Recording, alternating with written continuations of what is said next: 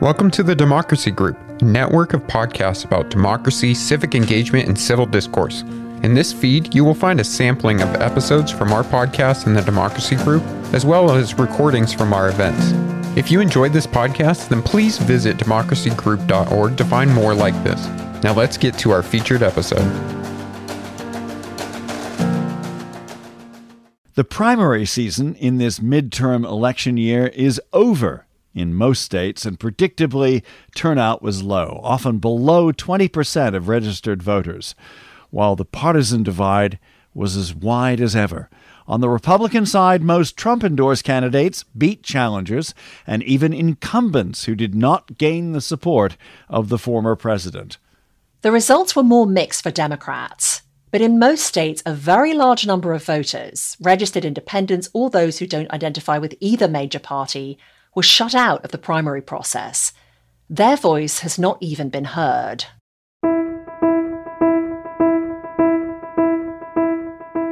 You're listening to a special episode of Let's Find Common Ground. I'm Ashley Milne And I'm Richard Davies. We look at primaries as a way of picking candidates who compete for votes in November's general election that will decide whether Democrats keep control of both houses of Congress. We examine problems with the primaries and ask is there a better way to pick candidates for public office? We'll hear from multiple guests we've spoken with on our podcast and at public events organised by Common Ground Committee. Let's start off with constitutional law scholar Rick Pildes, who says that for most of its history, America didn't even have primaries. But then along came the 1960s, and sweeping changes brought about by the movements for civil rights and women's rights, plus demands to end the war in Vietnam.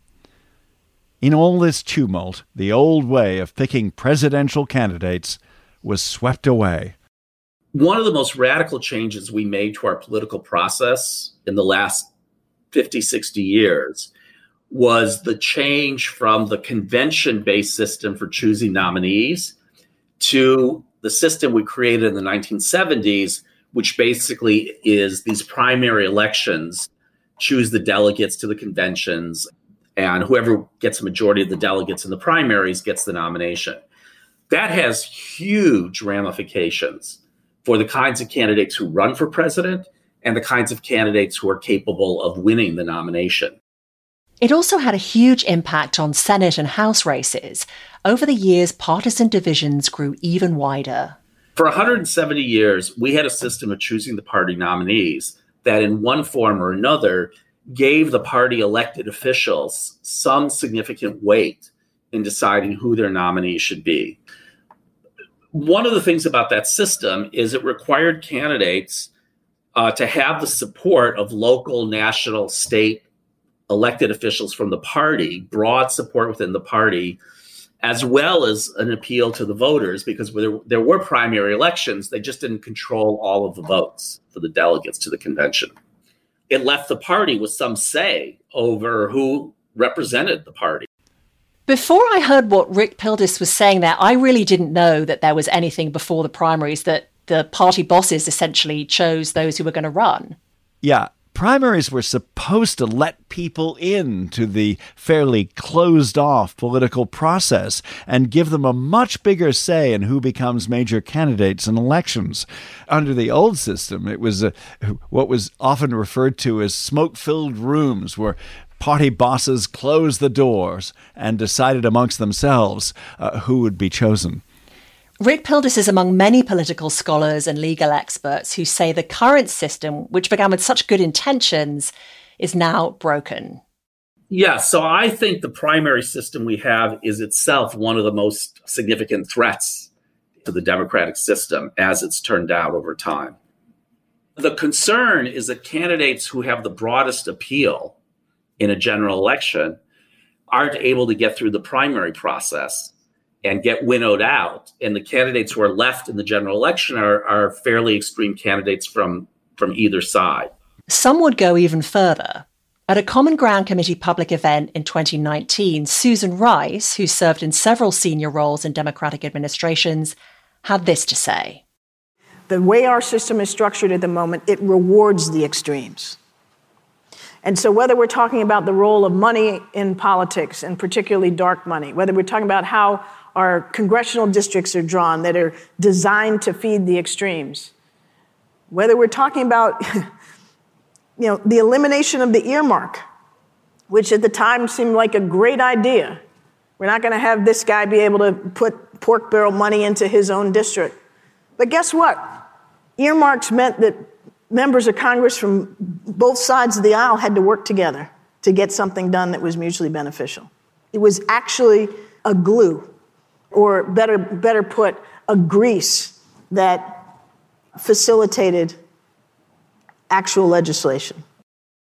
At that event, Susan Rice also said that political polarization is the number one national security threat because on so many issues, our divisions have prevented agreement on some of the most basic stuff. That is impeding our competitiveness and it's impeding, frankly, our ability to remain an effective global leader. But the second thing I'll point you to is that our adversaries have come to understand that our domestic political divisions are something they can work to their own advantage. And that's what Russia has been doing so avidly for several years. And not just in the context of the 2016 or the 2018 or the 2020 election, but every day through social media and other means, the Russians are pitting us against each other. They're throwing salt in the wounds of our domestic divisions. And whether the issues are race or immigration or gay rights or guns, they pick the most divisive issues. And they don't have a perspective on what is the right side. They just want people on both sides to doubt each other, to fear each other, to hate each other. Susan Rice speaking there in 2019. Since that recording, she joined the Biden administration as director of the Domestic Policy Council. Journalists Story Hinckley and Christa Case Bryant cover politics for the Christian Science Monitor. They say the people who vote in primaries often don't have the same views as most Americans. The way our system is set up right now, candidates in a primary have an incentive to go within a Republican primary as far right as possible. Candidates in a Democratic primary have an incentive to go as far left as possible because the people who vote in primary elections are die-hard voters, either die-hard Republican voters or die-hard Democratic voters. And then once the candidate wins a primary by either being far left or far right, they can quickly try to tack to the middle for the general, but most of the time they don't have to because our the way our political participation works right now is that they're trying to appeal to the voters who turn out and those are often the most extreme voters and gerrymandering, which is the way that the districts, political districts are drawn, plays a huge role in that because that determines what constituents a candidate is trying to appeal to. Yeah, I think Story is making a really good point that if you're in a solidly blue or solidly red area, the election is really decided in the primary, not in the general election, because most people who are Republicans will vote for the Republican candidate no matter who it is, and most people who are Dems will vote for the Democratic candidate no matter who it is. So the people who are deciding which candidate to send to the state house or send to Congress are the people who vote in the primary elections.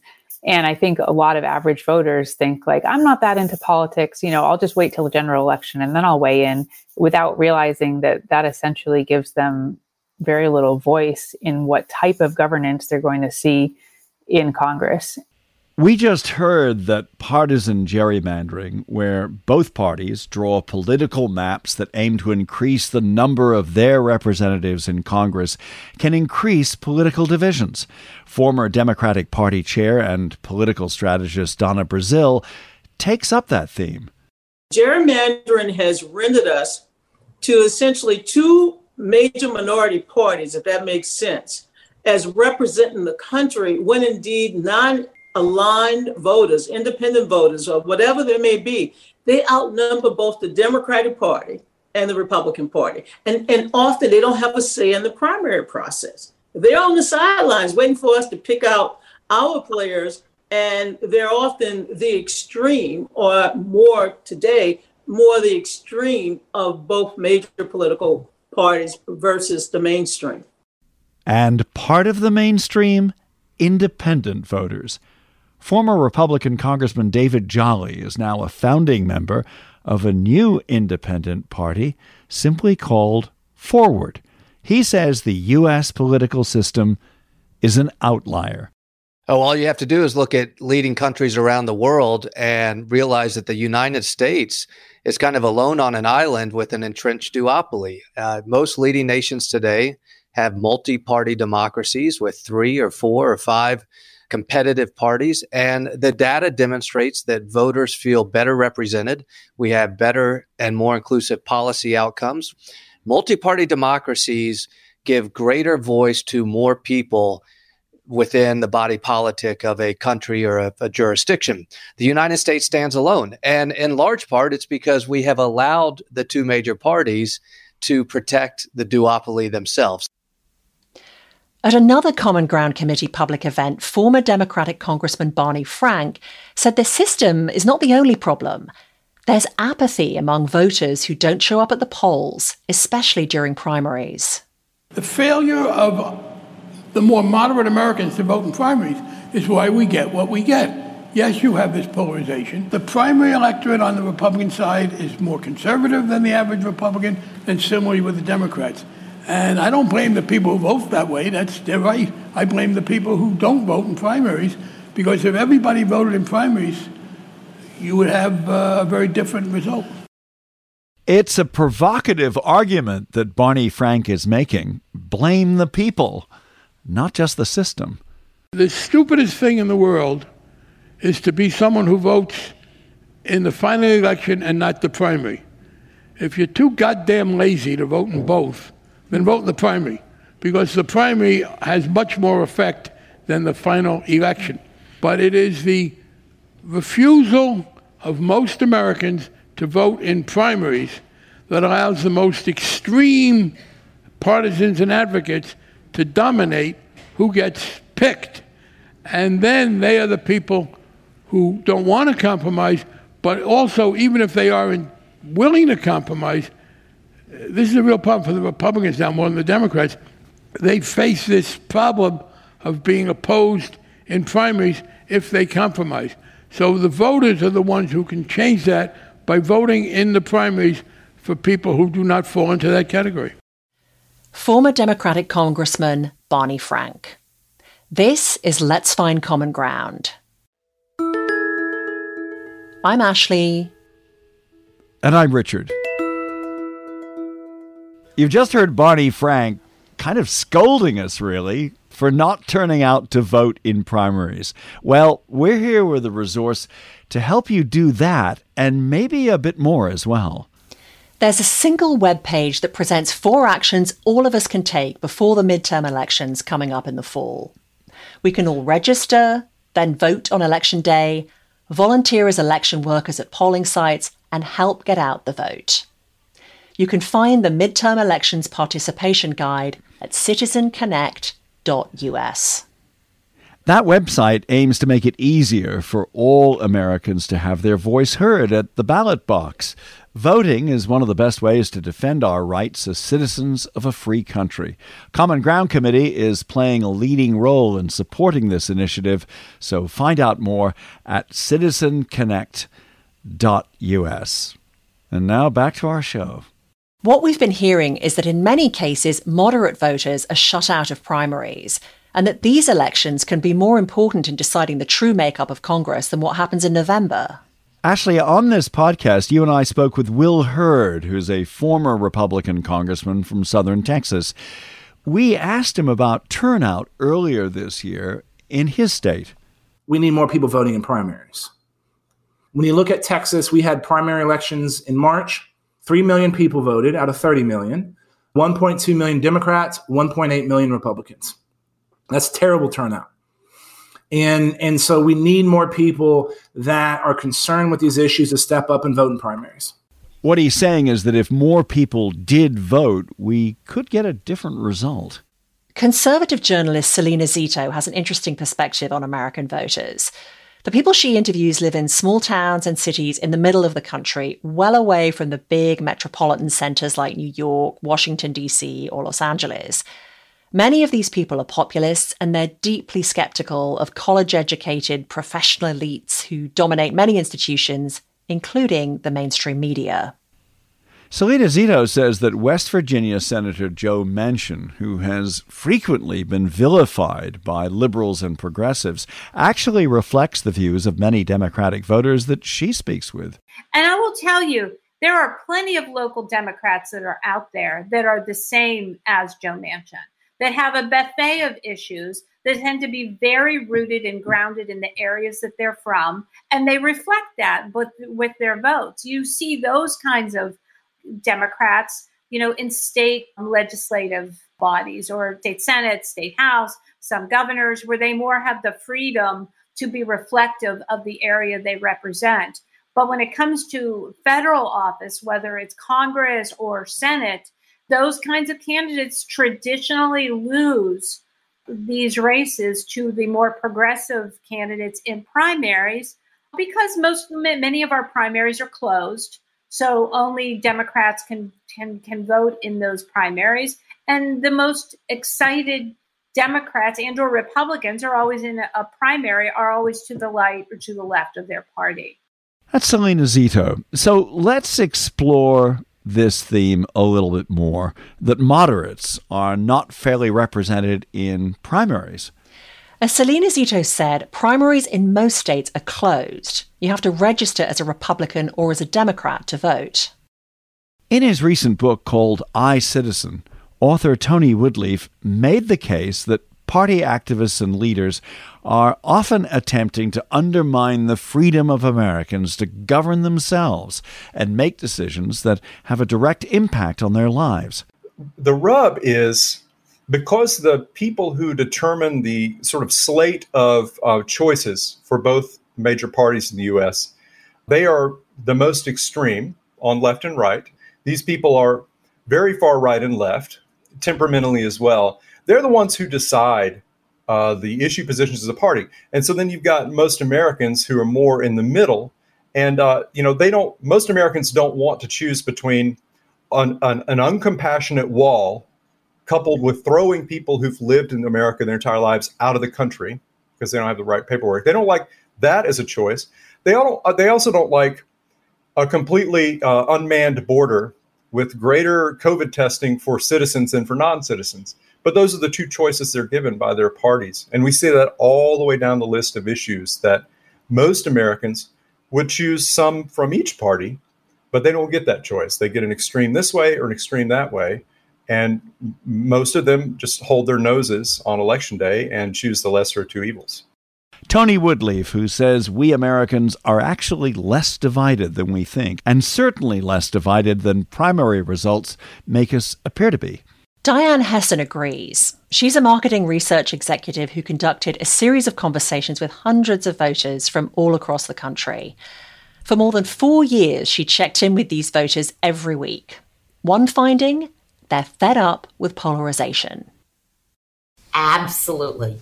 You know, the easiest question to ask is Do you feel that government is acting in your best interest? Are you upset about the divisiveness in our country? 95% of Americans hate the divisiveness, which is why the work that you're doing is so important. And there are just lots of other issues. You know, are you happy with your political party? 80% of my database said I'm very unhappy with my political party. There is tremendous common ground on those opinions. And by the way, the large proportion of Republicans answer yes to the question should government help people who are experiencing trauma and difficulty in their lives? Most Republicans say absolutely to that. What they object to is is the notion that we're going to help those people forever unconditionally. So, is there any alternative to our system of closed party primaries? Can we do better? For one answer, let's go back to the person we started with constitutional law scholar Rick Pildes. He points to Alaska, where the voting rules for elections were changed to reflect the views of the majority of voters, not necessarily those who are most politically involved the turnout in primary elections is far, far lower than in general elections. It's about one third of the turnout in general elections. Uh, and the people who tend to turn out for primaries are the ones who are most engaged with politics and with the party. And they tend to come from the more sort of activist wings of each party. In order to get through the primary, you have to appeal to that kind of electorate, which is not representative of the general election electorate. So, a clear example we have of a candidate who could not get through a party primary, but actually was the candidate who appealed most broadly to the full electorate in their state is Lisa Murkowski in 2010. She lost the Republican primary, but Alaska allows candidates to run write in campaigns in the general election, even if they have lost in the primary. And so she managed to mount a, a write in candidacy in the general election, and she won the general election as a write in candidate, not as a Republican.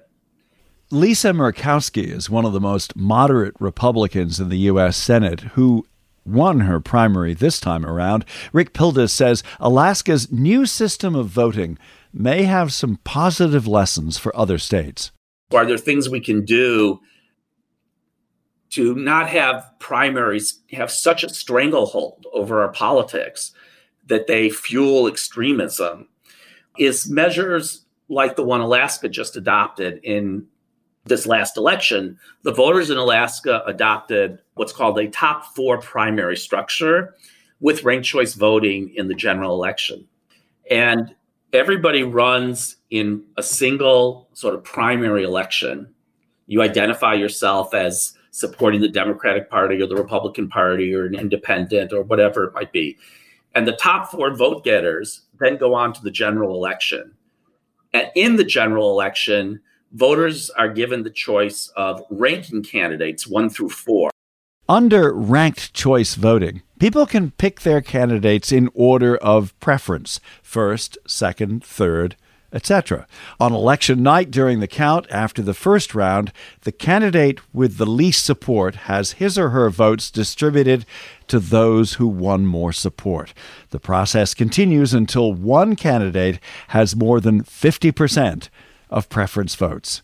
So, Richard, this means that if you vote for someone who may not have a great chance of winning, your vote won't be wasted. Exactly. That's one of the intentions of ranked choice voting. The person who was your second choice, who did better than the person you picked first, will end up getting your vote. And supporters say ranked choice voting and open primaries where anyone can vote are two reforms that might boost turnout and lead to less polarization in the future. And the debate goes on. That's it for this episode of Let's Find Common Ground from Common Ground Committee. Hear more episodes and take our listener survey at commongroundcommittee.org. I'm Ashley Milne I'm Richard Davies. Thanks for listening.